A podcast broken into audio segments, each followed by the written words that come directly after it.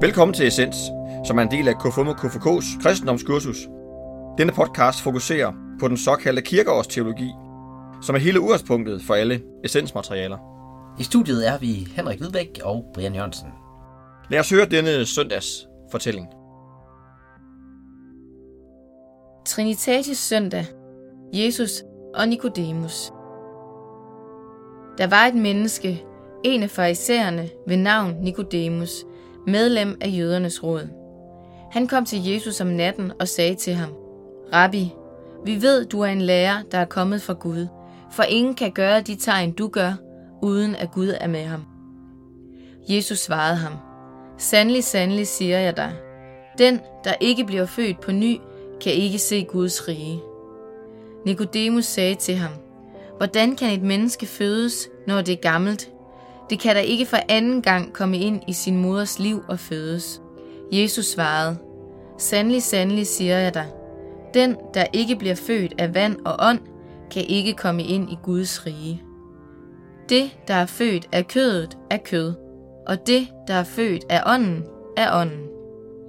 Du skal ikke undre dig over, at jeg sagde til dig, I må fødes på ny. Vinden blæser, hvorhen den vil, og du hører den suse, men du ved ikke, hvor den kommer fra og hvor den farer hen. Sådan er det med enhver, som er født af ånden. Nikodemus spurgte ham, Hvordan kan det gå til? Jesus svarede, Du er lærer i Israel og forstår ikke det. Sandelig, sandelig siger jeg dig. Vi taler om det, vi ved, og vi vidner om det, vi har set. Men I tager ikke imod vort vidnesbyrd. Tror I ikke, når jeg har talt til jer om det jordiske? Hvordan skal I så tro, når jeg taler til jer om det himmelske? Ingen er steget op til himlen, undtagen den, der steg ned fra himlen, menneskesønnen. Og ligesom Moses ophøjede slangen i ørkenen, sådan skal menneskesønnen ophøjes, for at enhver, som tror, skal have evigt liv i ham.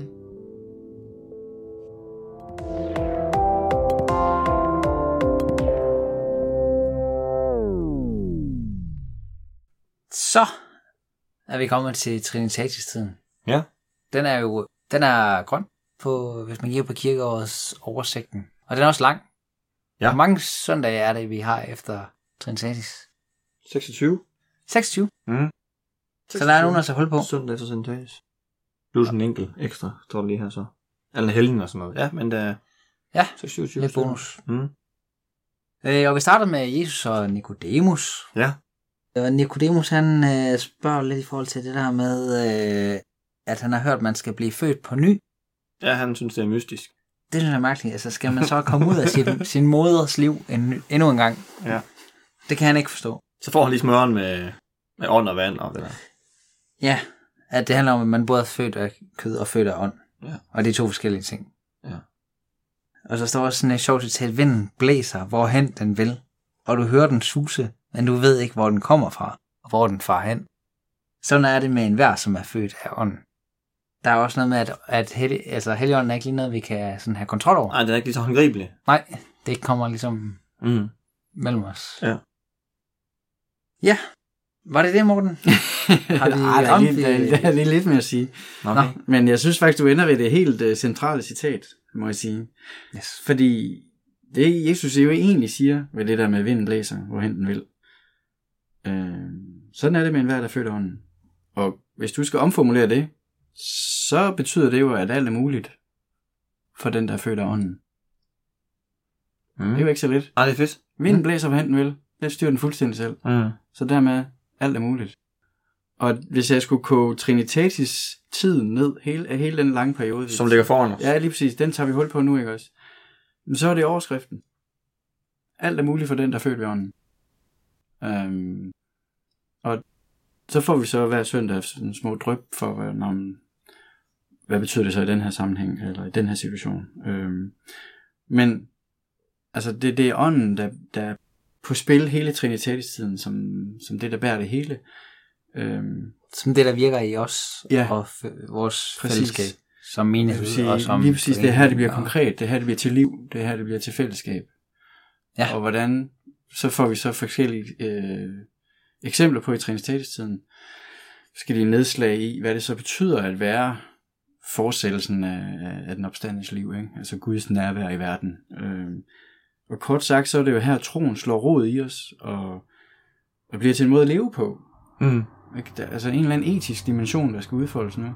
Hvad betyder det at leve i lyset af den treenige Gud? Vi taler nogle gange, man taler nogle gange om, at vi ikke har en kristen etik. Men du, ja. Du bruger lige ordet, det er derfor lige, Ja, jeg lige ja, tager den. og- Du, vil du mene, vi, sådan, vi er tæt på her? Jamen, jeg mener, Altså- jeg mener, at vi har et samlet kompleks over øh, etiske vinkler på det, i hvert fald. Altså, vi har ikke sådan en detaljeret lovsamling, at ligesom i altså, jødedom har 613 bud, at du skal gøre sådan og sådan. Ja, og sådan, islam og har også, øh, Islam har, mhm, du skal mhm. bede fem gange. Det er slet ikke på den måde, jeg mener. Nej. Men vi har kristen menneskesyn. Vi har... Ja, og den, og den er taget ud af Trinitatis teksterne. Ja, og Jesus' forkyndelse i Bibelen også. Ja, altså, ja. altså, hvis ikke det rummer en etisk dimension, så kan vi lige så godt lade være. Ja. Altså, så jeg mener, der er en kristen etik, den er bare ikke skrevet eksplicit ned. Det eneste, vi har, det er Jesu lignelser, for eksempel. Mm. Dem kommer der så en masse af her i Trinitatis-tiden, og det er det, der er min pointe. Her bliver det fællesskab og mere, lidt mere konkret. Og det er, men der ligger også en pointe af, at Jesus ikke skrev noget ned jo. Altså, fordi han ved godt, så går der meget hurtigt fundamentalisme i det, og så står skriften hurtigt i vejen for mennesker. Mm. Og det er det, Ja. der hele tiden er svagheden ved fundamentalisme. Så, kom, så bliver det skriften, det handler om. Ja, så slås vi, ånden, slås vi om ordene I stedet for ånden. Ja, det er ånden, mm. det handler om. Det, det er ånden i de lignelser. Det er det, det handler om. Hvad betyder det lige præcis i den her konflikt, eller lige præcis i den her situation, der står i hen i skolen, eller hvad, hvor man nu end er. Hvad betyder den her lignelse lige nu? Mm. Det er ånden, vi skal have fat på. Men det, det, det rummer en etisk dimension, og det er det, vi tager fat på her i Trinitatis-tiden. Det er nu, vi får eksempler på, hvad det betyder at være Guds nærvær i verden. Ja. Ja. Og derfor har vi den her handlingsorientering i Trinitatis-tiden. Den, den, det er der, vi nu, nu, nu skal vi simpelthen ud og gøre det til en virkelighed. De eksempler, der kommer nu her fremover, Ja, det er, det er Jesus, han bruger lignelser ja dem er der mange af. Ja. Ja. ja. i forskellige afarter. Hvad kan de? Hvad skal vi med dem? Jamen, de er jo sådan en... Øh... Altså... For eksempel, han udfolder jo, han siger jo tit, med himmerige er det som... Og så kommer der en historie. Mm. Eller med Guds rige er det som... Øh... Og nogen forbinder Guds rige med det, der kommer efter døden. Og det mener jeg er en fuldstændig forkert konklusion, fordi Jesus siger tit faktisk, at Guds rige er midt i blandt jer. Mm. Og så kommer han med en lignelse, der illustrerer hvordan. Så det er når mennesker handler efter det, han siger, så er Guds rige lige midt i blandt os. Så det er for at vise, at Guds rige øh, er ikke sådan et eller andet fjernt langt væk, det er lige her nu. Når bare vi besinder os på nogle ting, og, og faktisk handler efter det, så er det lige midt i blandt os. For eksempel, tag nu klassiske lignelsen om den varmærdige samaritaner. Mm. Guds rige er, når jeg handler ligesom samaritaneren. Mm. Lige der, bum, det kan godt være, det kun er 20 minutter, men der er Guds rige. Ja. Ja.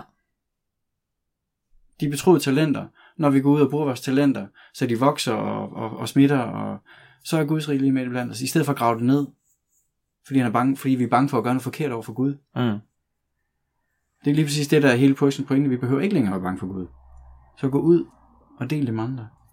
Ja. Der er Guds rige lige med blandt os. Når vi ikke længere handler i frygt for Gud, eller øh, gemmer os i frygt for Gud, men faktisk bare, yes, nu skal vi jo gøre en forskel.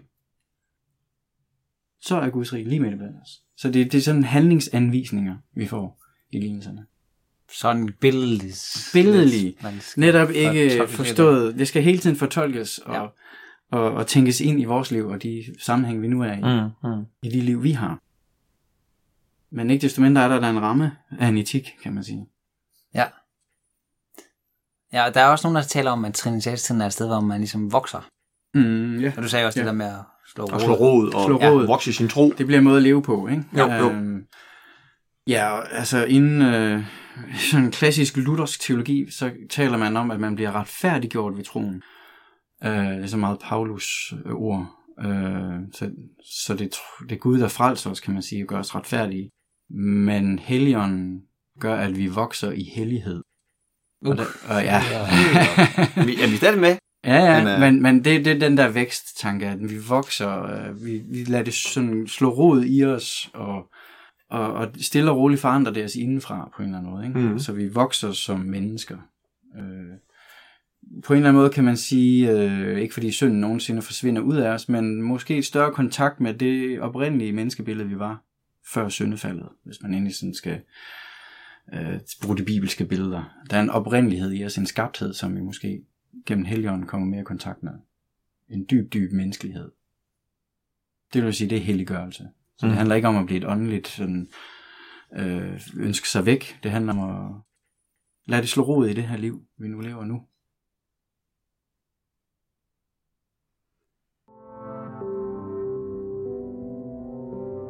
Dagens, den tænker jeg lige over. Dagens, den tænker jeg lige over.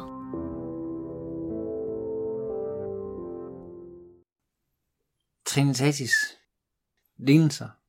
Hvad... Hvad tænker jeg? Ja. Altså, jeg har en ting rigtig meget over det der med øh, den kristne etik. Øhm, sådan op igen min ungdom og sådan noget. Og, øhm, og det er jeg egentlig... Det synes jeg er fedt, at vi nu står foran så mange gange, hvor vi sådan skal blive klogere på noget, der ligner det. Men det jeg også hører morgen sige, det er jo, at det er det kristne menneskesyn, vi skal blive klog på. Fra nu af og indtil kirkeåret mm. er slut. Og det, det glæder jeg mig virkelig til. Øhm, og, og, og få de her Trinitatis, Trin- Trinitatis tekster. Øh, og det fede er, at vi skal snakke med så mange forskellige. Så det glæder Ja. jeg mig til i de her øh, podcast. Mm. Og høre.